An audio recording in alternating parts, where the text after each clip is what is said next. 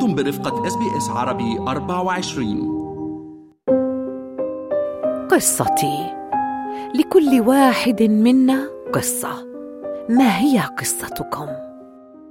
اللي صار بلبنان منه سهل واللي حمله الشعب اللبناني أنا بعتبر شعبنا شعب صامت. أنا كريستال باسيل وفي حلقة اليوم من بودكاست قصتي سنروي قصة السيدة ليلى أبي رعد التي وصلت إلى أستراليا ولكن حبها لوطنها الأم لبنان لم يفارقها يوما.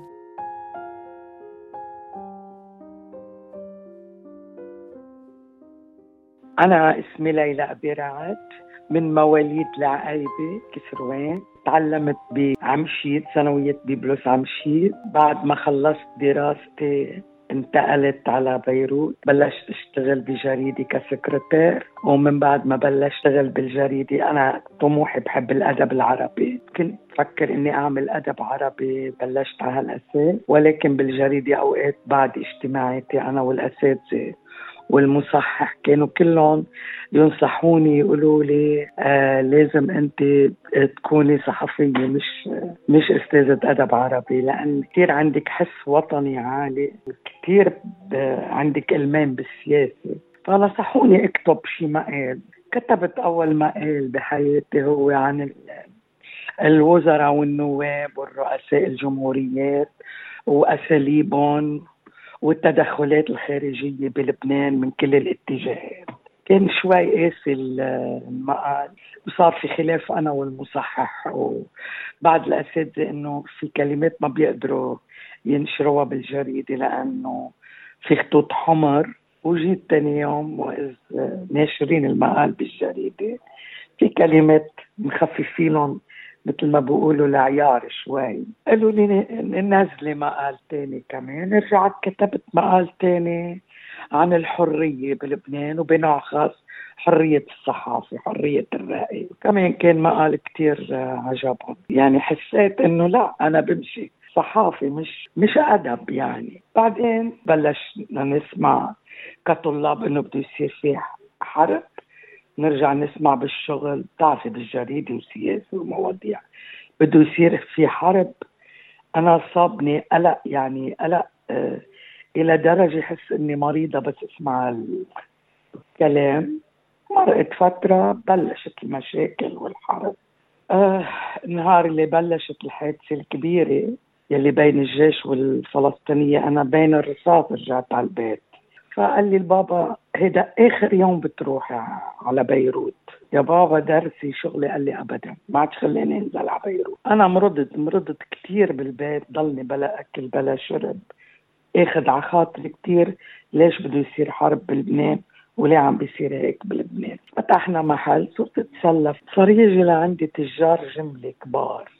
صرت روح على أمريكا جيب ثياب للسهرات للأعراس. وأنا حسيت حالي إني حبيت التجارة كثير و... وانشطت فيها حتى بالعقارات اشتغلت.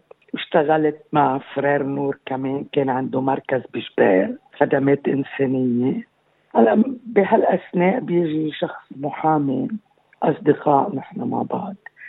بقول لي في ناس بدهم يأسسوا مجلة إذا بتكوني معهم وبتساعديهم.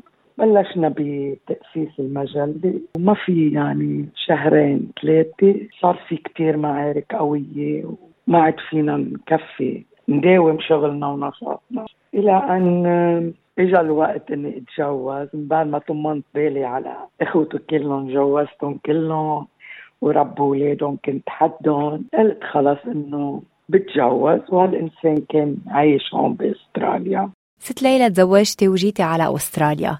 خبرينا كيف كانت حياتك هون؟ هل كان من السهل ترك الوطن الأم والبدء عن جديد بأستراليا؟ جيت على أستراليا وجايبة معي مثل ما بيقولوا زوادة وحلم كبير. وهم الوطن وهم العائلة نام على الأخبار قوم على الأخبار.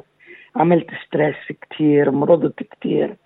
ضل خايفة على عائلتي على لبنان إلى أن مرة جابني زوجي وجينا عند الحكيم. عيط لجوزي قال له مدامتك كل ستريس اللي عندها كانت عايشة بلبنان معبية وقتها بتشتغل وبتمارس نشاطات اجتماعية يعني وقتها بلاقي إنسانة كتير بتشتغل وبتعطي عندها عطاء.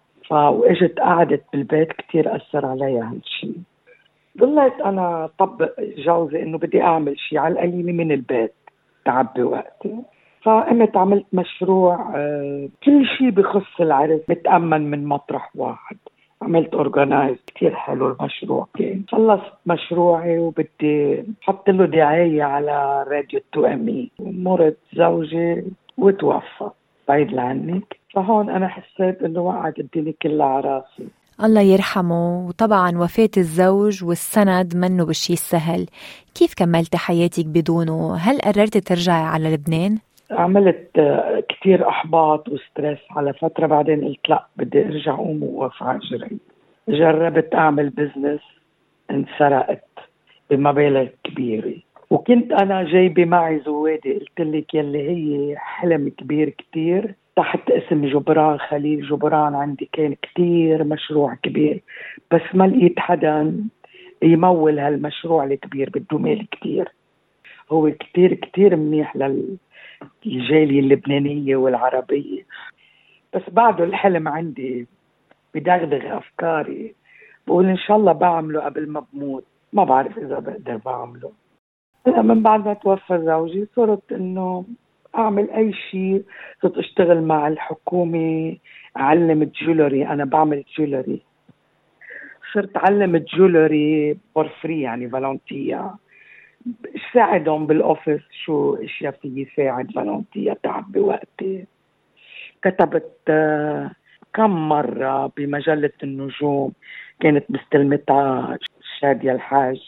بعدين من بعد المجلة رحت على لبنان فترة الماما مرضت كتير بقيت فترة هونيك. رجعت جيت كمان بدي أعبي وقتي كنت أنا يعني الله يرحمه جوزي ترك لي ثروة كبيرة. لما رحت على لبنان بعت كل شيء ورحت على أساس ضل حد الماما.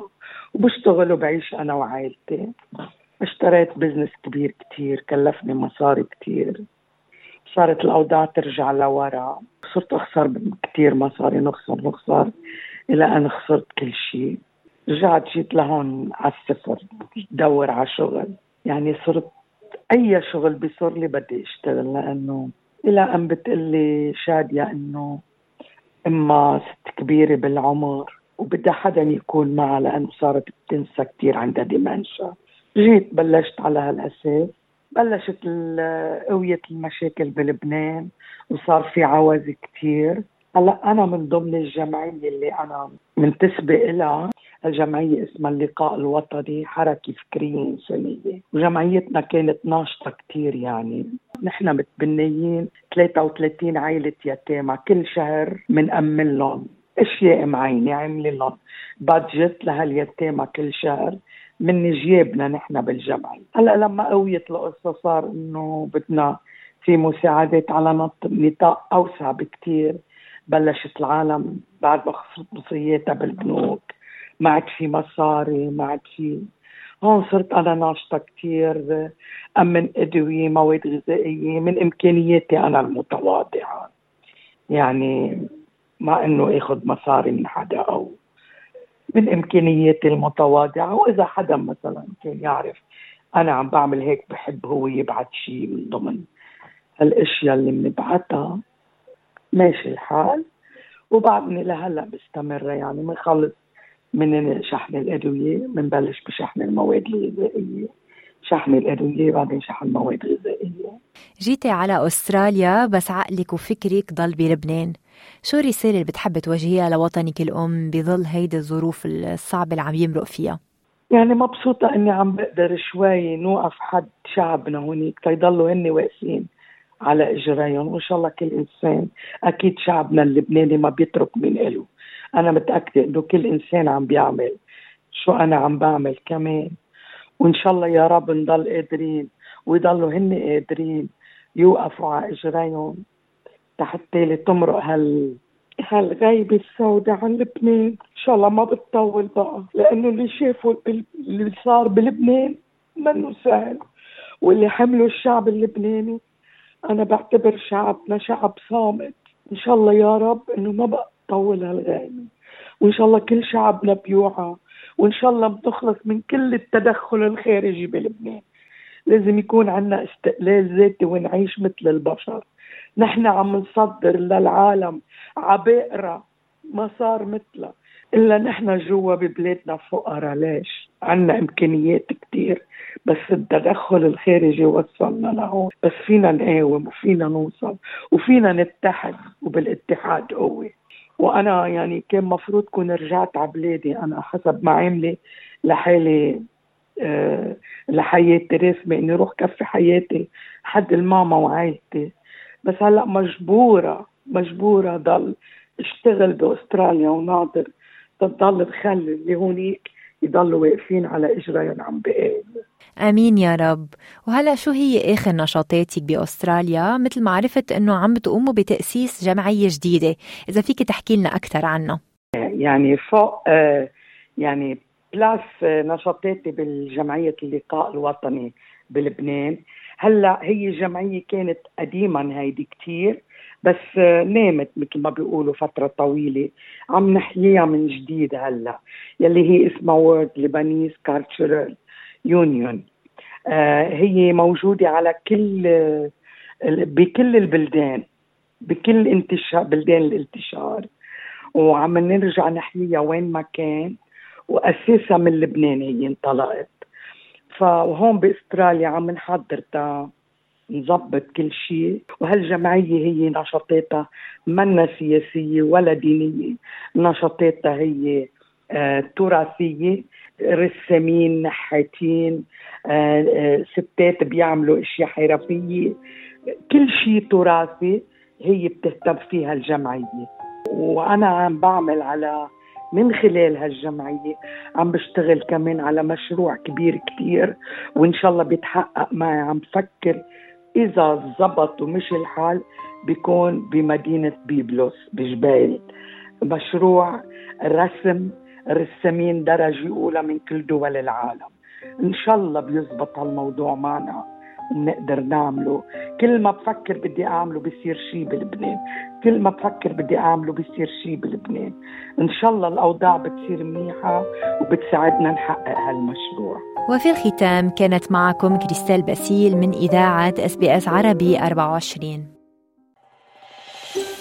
هل تريدون الاستماع إلى المزيد من هذه القصص؟ استمعوا من خلال Apple Podcasts Google Podcasts Spotify أو من أينما تحصلون على البودكاست.